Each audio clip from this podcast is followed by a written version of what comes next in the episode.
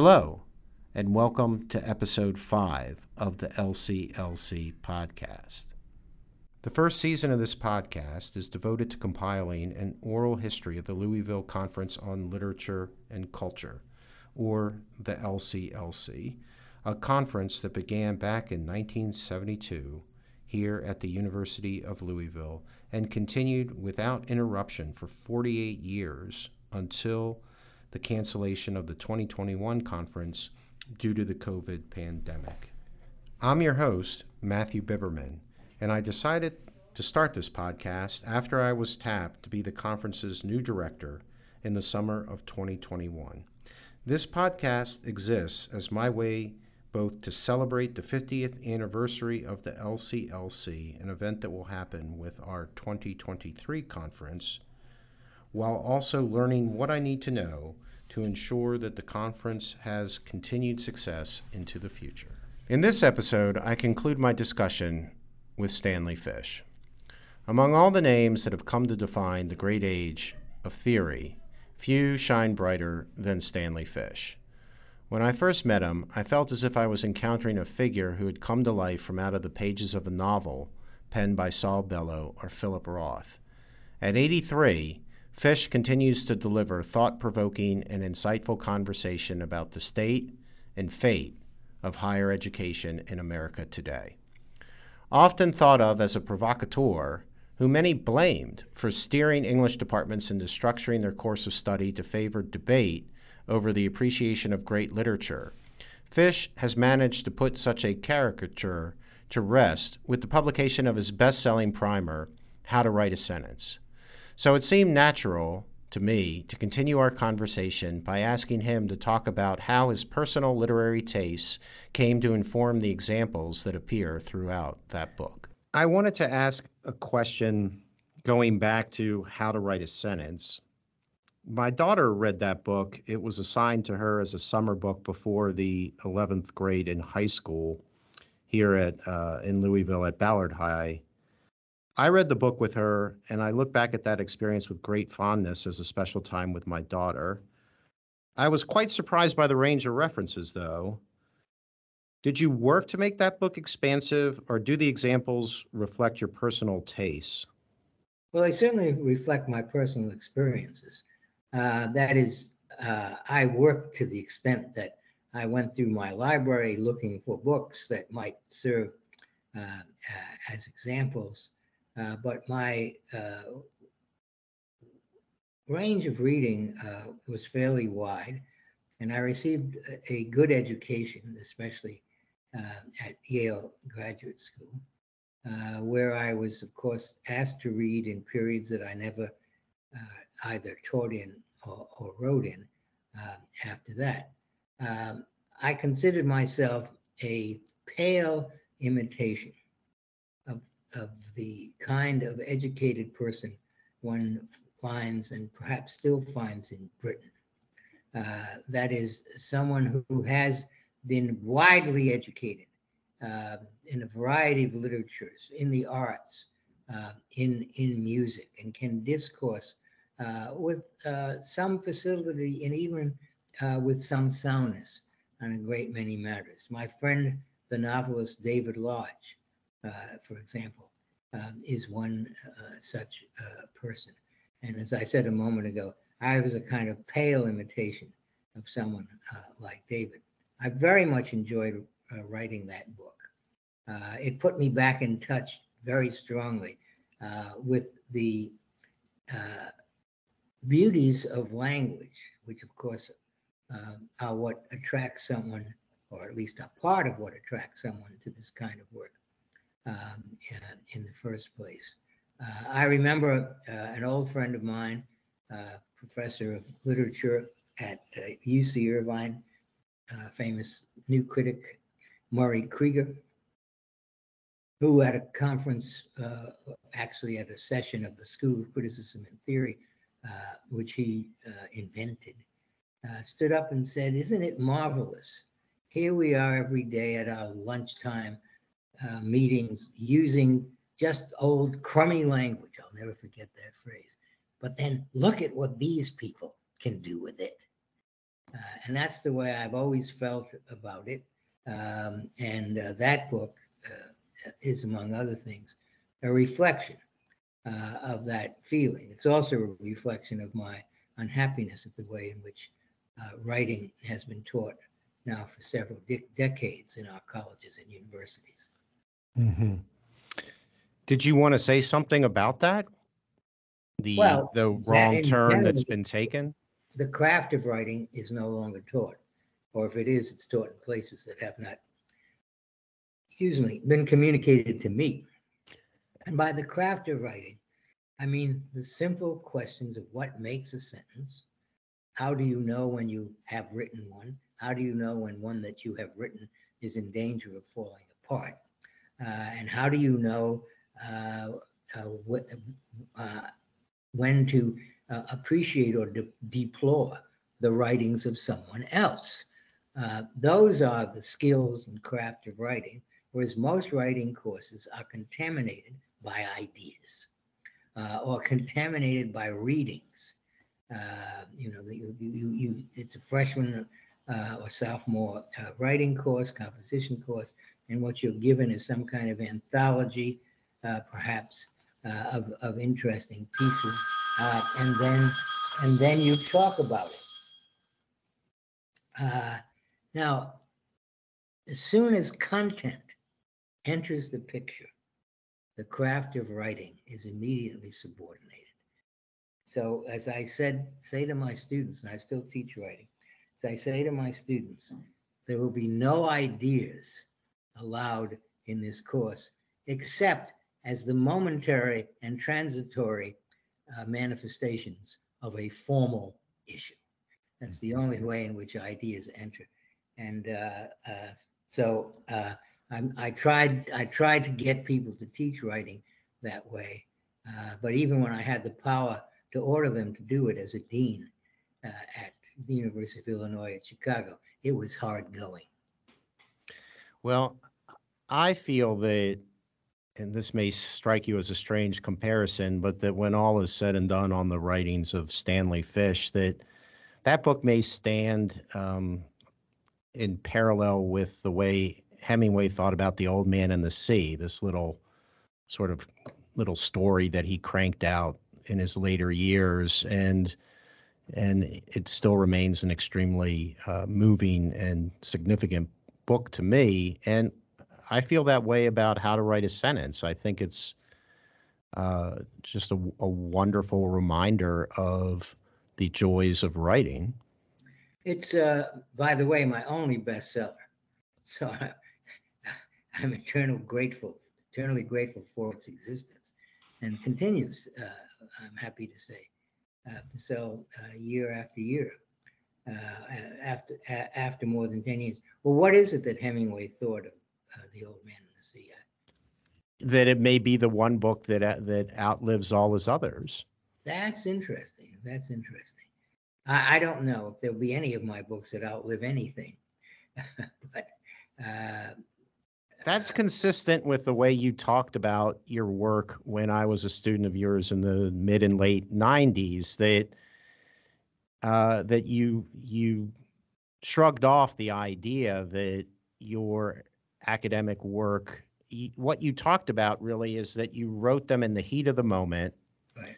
To intervene in uh, with passion into a discussion that was engaging your your fellow academics and scholars right. and intellectuals and that when the moment had passed the value of the of your contribution via that essay had passed as well and you didn't expect it to you know see it shelved with the works of cicero or something like that exactly right. That's what we're doing as academics.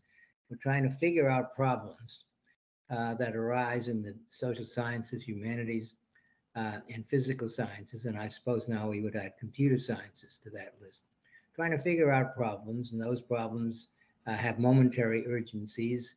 To and, and in relation to those urgencies, people offer their contributions, and that's what I was doing, or as I put it in the language that I favor because of my identity as a sports junkie, I was in the game. Right. Uh, and that's what I was trying to do, be in the game. Now, lately, however, I've been reflecting, uh, not surprisingly, on the fact that of the people that I engaged with in those years, uh, in those years when uh, you were a Duke, uh, I'm almost now the only one left. Uh, this is, you know, this is amazing. Uh, I maybe maybe it's not amazing, but all of the people that I used to regularly engage with, and, and both uh, in uh, print and sometimes socially, like like Derrida and Geoffrey Hartman and um, Harold Bloom and Paul de Man and J. Hillis Miller um, and everyone else except for um, uh, well, except for Fred Jameson. Fred, Fred is, I'm happy to say, uh, still uh, uh, on this earth, uh, but I'm beginning to feel like the last man standing. Yeah, I, and and um, well, well, may you continue to stand for uh, for a long time to come. But thank you. You're welcome. Um, I had Fred on my committee. You were the chair, and and uh, I was able to finagle him to be the outside of the English department member on that committee. And after the defense, uh, actually after the the exam defense, people came up to me and said, "I bet that was the first time Fish and Jameson were in the same room together in a long time." And there was this sense that uh, that the two of you did not get along. Was no, was entirely false. We mm-hmm. got along very well. We we came to the Duke at the same time, and not by accident um, we received offers and we called each other up. I don't know which of us called the other first to, to, to, say, okay, what what what do you think about this opportunity? What might the two of us and uh, you know whoever else might come along? What might we do? What what what are the possibilities? Uh, and then uh, I was a faculty member of, of, of his department, um, and uh, we co-edited a series for the Duke University Press, and um, we visited each other in various states in which we lived. Uh, so no, we were very close. That was the sense that I had in the in the meeting. I didn't sense any um, oddities or or you, you know the the meeting was very calm, except for me, of course. But the, the two of you got along just fine. I, I wanted to I wanted to say that um, I always, at that time, looked back at my mentors and thought of your work and Jameson's work as an odd kind of couple in that to me Jameson at his best built these these massive books that were like houses or complicated interrelated structures. And and often the books were part of you know trilogies and uh, six volumes. And so he was this master of these sort of interrelated complicated structures and you were the master of the one-off essay. You were you were like a singles band and he was like the concept album band. I think that's very good matthew. Uh, i would have put it slightly differently not as well that for me, um, I find a small problem, uh, and then I go as deep with it as I can. Fine, and then then the writing flowers out of that, and any kind of generality that emerges uh, comes uh, from this single-minded focus, as opposed to starting with a general, perhaps even cosmic uh, perspective, um, uh, and and uh, then fleshing it out uh, with particular examples. Uh, you remember that Fred wrote a famous essay on one of the uh, hotels uh, in Los Angeles. Right, the Bonaventure. Your, description of his work might correspond uh, to that hotel. I wrote a review before I ever met Fred. I wrote a review of the Prison House of Language. I, I don't think I could even recover it today. I don't know where it is or where, where it was published um, and uh, was very, uh, very appreciative of that uh, of, of that work. Although I had some uh, questions that I would have put to it. So I was an early admirer of Fred's uh, be, before before we met. In How to Write a Sentence, you talked about Hugh Kenner and mentioned yeah. that he was your chair, I guess, at Hopkins. That's right. And what you repeated was that he his advice was to get the first sentence right and the rest will follow. And I I wanted wondered if I could get you to talk a little bit about what Kenner was like. Well, that's a good question. and I'm not sure I could answer it in any substantive way.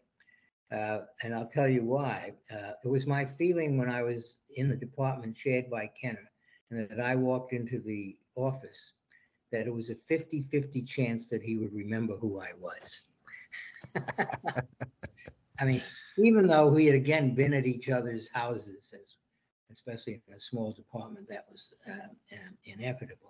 But he lived on some kind of level uh, of general uh, abstract uh, thought um, that uh, I could admire uh, but not approach. And therefore, at least to me, he was um, relatively unapproachable. Uh, he did have one close friend in the department. Not that any of us were less than friendly uh, with uh, Kenner. Uh, his one close friend was Arnold Stein, uh, a great 16th and 17th century literary critic, as you know. and they were an unlikely couple. The only thing that I could tell that brought them together was that they were both about six foot three or four. so that they could actually, while they were looking down at everyone else, they had to look. And I'll never, rem- I'll never forget. Uh, you uh, uh, Arnold uh, Stein? Have you ever met him? Had you? Ever no. Well, Arnold uh, was was was um, a talker, and he had knowledge of all kinds of fields, and anything that was mentioned, he had a, a treasure trove uh, of information and then of opinion to draw out. And it was hard sometimes to end a conversation with him. Uh, so one time, oh, he and I, the three of us, were part of a, uh, a PhD exam. Uh, and um, Arnold um, went first uh, and asked questions and received answers. And then he stopped. Uh, and Kenner, who was to be next, said nothing, which meant probably that he was asleep. he would sometimes fall asleep at lectures. And so he was roused uh, and, and, realized that he was supposed to say something. And he, he, he just turned around and said, Oh, Arnold, I thought you were just in the middle of one of your sentences. that was a great moment. That's my answer to the Kenner question. Uh, gotcha. uh, you know, a, a formidable uh, a formidable figure who who, who did a lot uh, for uh, the Johns Hopkins uh, English department. I wanted to ask you, as a student who took your your course at Duke on First Amendment law, about your most recent book, the first, if you could tell me uh, uh how you've advanced your thinking about that aspect of American jurisprudence. Well, I think that the first, as an essay on on a particular part uh, of uh, of the Constitution, uh, fits nicely with what I've come to realize uh, uh, are the constant themes um, in my work. Uh, I've always been interested um, in institutional life, which, while not necessarily grounded in eternity uh, or in uh, something called reason with the capital R, nevertheless manages to move forward largely on the basis of its own protocols, so that the institutional life and the work it is able to do is, in a sense, self initiated, self supported, self sustained. Um, and I'm in, I'm very interested in the ways in which institutions uh, maintain themselves, um, even though they are, at least according to my account of them, fragile, uh, which is an account that uh, actually uh, as you probably know as well as anyone else, comes from my reading of Hobbes. Uh, the idea that what you have is a set of settled significations, Hobbes's vocabulary, and then it's your business to make sure that they are sustained because they won't sustain themselves uh, without our help. And I began, I feel the same way about the First Amendment. The First Amendment, as I put it in the book, is not a thing, it's a rhetoric, uh, it's a collection of phrases and uh, uh, uh examples um, and texts.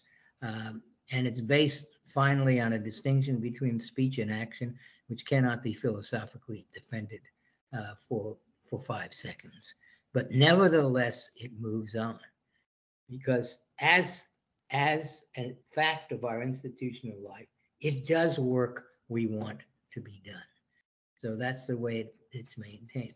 So there's one set of people who believe in the First Amendment, as some others believe in Jesus Christ or Allah or Jehovah, uh, and I'm certainly not in that group. And there are others who believe that the First Amendment is finally uh, the uh, the engine uh, and uh, the agency uh, of political evil and malice, of discrimination and other sins. And I'm in the middle there. I'm just saying, no, the First Amendment is this instrument that we create and then that we put to various uses. And let's take a look at some of the uses it's put to. And that's generally my take on things. It's a take, for example, on the book that you kindly just uh, read uh, of mine, my new manuscript on law and the movies. I'm just saying, hey, we have these things. They they called movies. They have a hold on us. Uh, let's take a look at some of them and see how it works. Uh, uh, a kind of, uh, I like to think, uh, a, a, kind of modesty in approach, uh, which may or may not have large payoffs at the end, but begins with a, a, a, a, fairly minimalist aspiration. I wanted to ask you a question that is a memory that surfaced listening to you talk just now from the class that I took with you.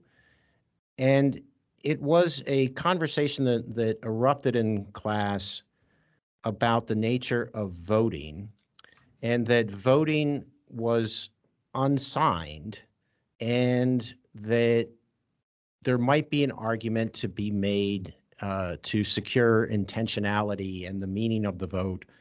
And somehow we were well before Florida and Chads and figuring out uh, that whole issue, and certainly uh, not where we are now in uh, claims of stolen elections, but that you ended up arguing that you could see a case for signed voting. Do you remember that? Uh, I don't remember that specifically, but I'm, I, I certainly, the, the line of argument is familiar to me. And it ha- would have to do with my distrust of anonymity as a positive value put forward in cases like Ohio versus McIntyre, which is one of the key cases. You, where, where uh, an anonymity is part of American freedom, you should be allowed. Uh, you should be uh, allowed to uh, have your say um, without having to identify who you are, which assumed incorrectly, I thought, that the words that you spoke would then mean whatever they did mean, independently of any knowledge of who you are. That's where the intentional intentionality comes in. As you know, I'm an intentionalist, and therefore uh, I, I believe that words have meanings only in relation to intentions, that is, to design purposes. We don't say things for no reason at all, except perhaps when we're talking to ourselves in the shower, and even that might uh, might not count. Now, the counter argument, the other argument on the uh, other side, is that the secret ballot um, is uh, is a feature of modern democracy and is instituted partly um, in fear of returning to those regimes uh, where your vote was public uh, and there could be retribution visited upon you if you voted the wrong way. So the intellectual argument for there being sign voting is one that I, I, I, I can see myself making. Uh, but of course, the democracy argument uh, that I mentioned a, a moment ago uh, stands against that and probably uh, counts uh, for more in practical terms. Mm-hmm. I remember that day because uh, you're right that the the collective audience of your students, and there were only three non law school students in the class. I remember we were highly sought after by the law students to try to make sense of of, of, of this of these arguments. Um, was that this was close to a Stalinist position that you were taking. Right, uh, right. And now I look back on it and I go, my God, that was such a prescient moment. Um, we all want to be able to go back in and check that our vote was recorded correctly and is included in the count and the tabulation is accurate now. Um, Fish was right again. well, I don't know about that, but but but thank you uh, for for saying so. But at this moment, with the question of the integrity of the vote uh, is so much a part uh, of, of, the cultural uh, scene, uh, proof of voting or identification of those who vote um, does take on uh, a new resonance. I'm not as bothered as some others who are center or left of center are by the uh, uh, policy in some states uh, to require uh, identification in the form of a driver's license uh, mm-hmm. or something else uh, in order in order to vote. I don't see why that's such a terrible thing. Although I will acknowledge that the that the people who are proposing it often propose it for terrible motives. Mm-hmm. We've talked some about your advice uh, for professors and for uh, residents of the university who we'd like to think of ourselves as permanent residents. We hope that we can be fairly permanent for a while anyway. What advice do you have for the generation of students who are coming up now as college students, particularly those that we think of as natural English majors, of students who like reading and writing in the humanities? Well, I can't help answering that question in a larger context than it is posed. Because for years now, I've been making an argument which would seem to me to be obvious and even uh, unnecessary to make. Uh, that the business of the university, the college, and the university college and the classroom um, is to explore issues uh, and questions uh, that have not yet been settled in the humanities, social sciences, and uh, the physical sciences. It is not the business of the university at any level uh, to be engaged uh, in political activity.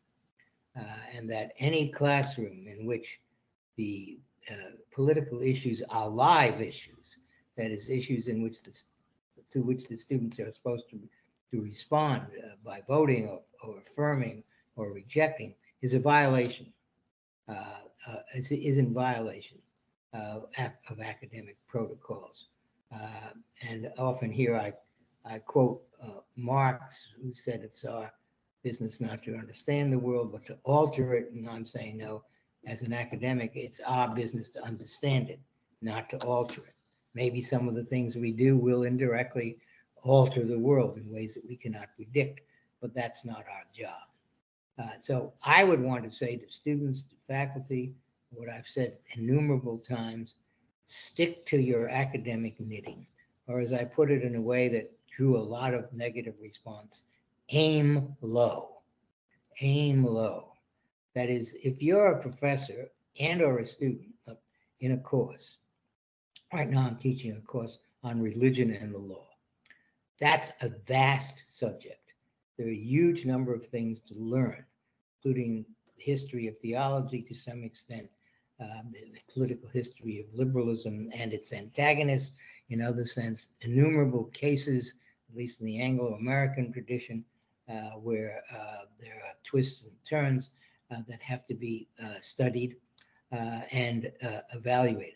That's a big task teaching a course like religion and the law for 14 or 15 weeks is is is a, is is in a way an introductory exercise. at the end of that period, you've only begun uh, to uh, understand this material. So why in the middle of it are you going off on tangents um, and, uh, and, and trying to bring what you're teaching into line uh, with some uh, controversial political issue of the day? So my complaint against my fellow academics has been uh, for some time that you don't know what your job is. And as long as you keep on trying to do some other job, you won't be doing your job well. Do you feel that the genie's out of the bottle on that one? I'm afraid so. I'm afraid so. Although I have not been, uh, I haven't been in a an undergraduate context uh, or a liberal arts context for a long time now, uh, for almost 20 years, except for one brief uh, interval. Uh, so I don't know what goes on, but I, I will say this. The last course that I taught, which was a humanities course about four years ago, was at Florida Atlantic University. Uh, I taught a course for the English department uh, in 17th century poetry, um, probably not unlike the courses that you and uh, others uh, took from me at the time. It was only halfway through the course. I, I, I wasn't paying a certain kind of attention. It was only halfway through the course that I realized that nothing of what, what I was saying or trying to do was getting through to the students at all. Because I was talking, you know, about the way poems work, about uh, uh, genre traditions and uh, uh how they are, how they grow and how they are used, uh, and uh, how they how, how, they can be modified and expanded by various poets. I was talking about the way the poetic line works, um, what it means to read something in time, and how poets take advantage of that. All of those things, which you will, I'm sure, uh, find uh, familiar. All they wanted to know is something in relation to race, gender, and class. Because in their other classes, and a few of them came and told me this, in their other classes, that's all that went on. You read a poem or a short story or whatever it might be, and then you, be, you started talking about its contemporary social relevance. So as you say, uh, you know, that horse may have left the barn, that train may have left the station, whatever the, the, the meta, uh, Right. the metaphor is, because I'm continually uh, in a position, I had been in a position of saying to someone who brings up an issue, but that's not an academic issue. It's not that it's not an important issue, but it's not an academic issue. And if there are no such things as academic issues, if the academy doesn't have a subject of its own and a method of its own, what's it doing? Mhm. Uh, if the academy is just an appendage to politics, then get rid of the all of these classroom stuff and libraries and buildings. Get right to it. Uh, Mhm. but again, as you say, uh, I'm not here preaching to the converted. I'm preaching to those who have been long since converted to another theology. Right. So, do you feel a, a little Cassandra like with all of this? That I can remember you sort of pleading really in a, in the way that you do that the humanities needed to recognize its profession and that there is another profession of PR people Right. and we needed to hire PR people to promote right. this point of view or we're going to lose this battle. Right. And we have lost this battle, but the battle has been lost for complicated reasons, including uh, the reduction of funds to public universities, that is, state legislatures. Uh, when I first started teaching, there were many states that supported their state colleges and university to the tune of 70 to 90 percent of operating expenses. Now it's more likely to be three to seven percent of operating expenses in many uh, state uh, um, in many states. The withdrawal of funds did not come with a a, a, a diminishing of what was expected from colleges and universities. Quite the reverse. More and more was expected. We, we were supposed to do more and more uh, uh, with less money. This, in combination with all kinds of new demands that were not part of the picture back in the early 60s when I came uh, into the profession, compliance demands. It's a whole now a whole a whole universe of compliance demands, all kinds of uh, regulations from both state uh, and and and the federal government. The university continually had to be checking on to make sure uh, that it was doing uh, the right thing. There was there were no uh, safety concerns, uh, at least articulated, back in the late 50s and early 60s. And now there's a lot of that going on on campus, and that and that costs money.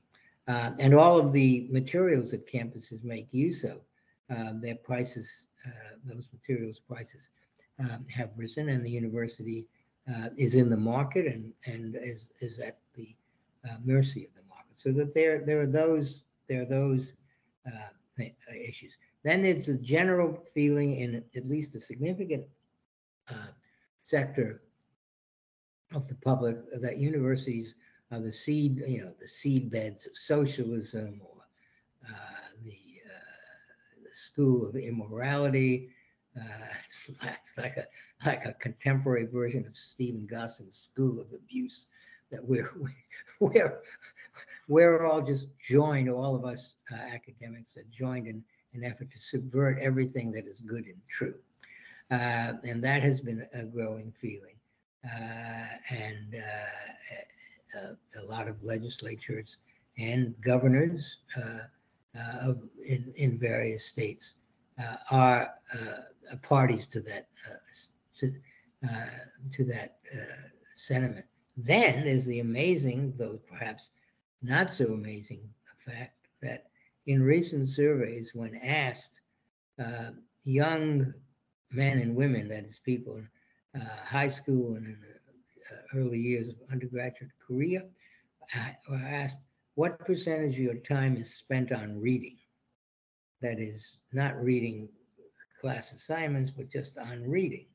And the percentage has gone down to uh, you know, four or five percent. Uh, and uh, um, a friend of mine, a conservative uh, academic named Mark Bauerlein, uh, is about to publish a book on this very subject called "When the Dumbest Generation Grows Up," uh, which is right now.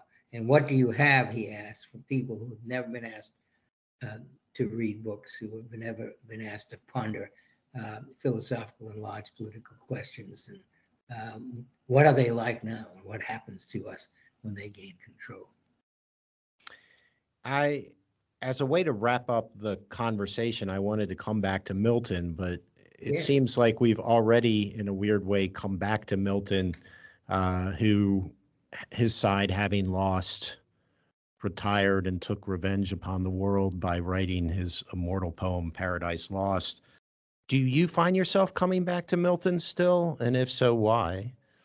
I come back to Milton, in, but not in a direct way because I haven't taught the Milton course for perhaps 20 years now. Uh, but I introduced quotations and ideas from Milton into my law classes uh, partly because I feel their re- relevance, partly because I feel that law students should at least be in, should at least make minimal contact uh, with uh, with poets, great poets, uh, and uh, novelists. As I'm sure I was saying long ago in your presence, the absence of distribution requirements has been a disaster and especially a disaster uh, for people like you and me uh, who teach literature in what is called the earlier periods. So it used to be the case that, of course, you had distribution requirements, uh, and therefore there were you had to take certain courses that you would never have thought to take. Um, and the complaint was, yes, but that will mean that students will be forced into into into, into courses uh, in which they have no interest. To which my reply is, right. That's the point. Right. To expand their interest, not to cater to them. Right. Uh, so uh,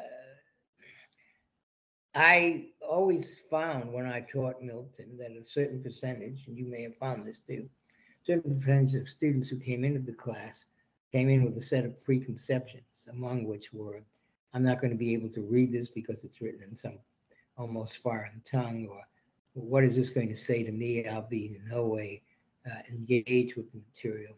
Um, and that lasts about two weeks. And in about the third week, the students are hooked. They're absolutely hooked. They're inside it. uh, and uh, because of the way in which Milton draws you in, compels you uh, to uh, wrestle uh, with the ideas and problems that he's putting uh, forward. So, if you give Milton a chance with any uh, audience of students, he will captivate their soul.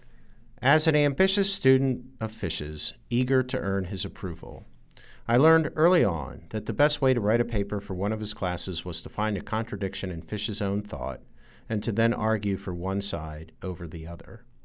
At the end of our conversation, I would submit that we see here a classic Fishian double bind. On one hand, he is certainly right that at least for the foreseeable future, the humanities and such authors as John Milton will generate less and less attention. And yet, he's also right that this outcome will be more detrimental to America's colleges and universities than it will be to Milton and those lovers of art and literature who inevitably find their way to Milton and Shakespeare and so many others to have them captivate our souls. Milton managed that feat before he was required reading in our classrooms, and I believe he and others will continue to endure. It is the classroom that will see a certain life force go out of it. If you like this podcast, please hit like and subscribe. Finally, consider joining us for an upcoming LCLC conference. Consult the LouisvilleConference.com for details.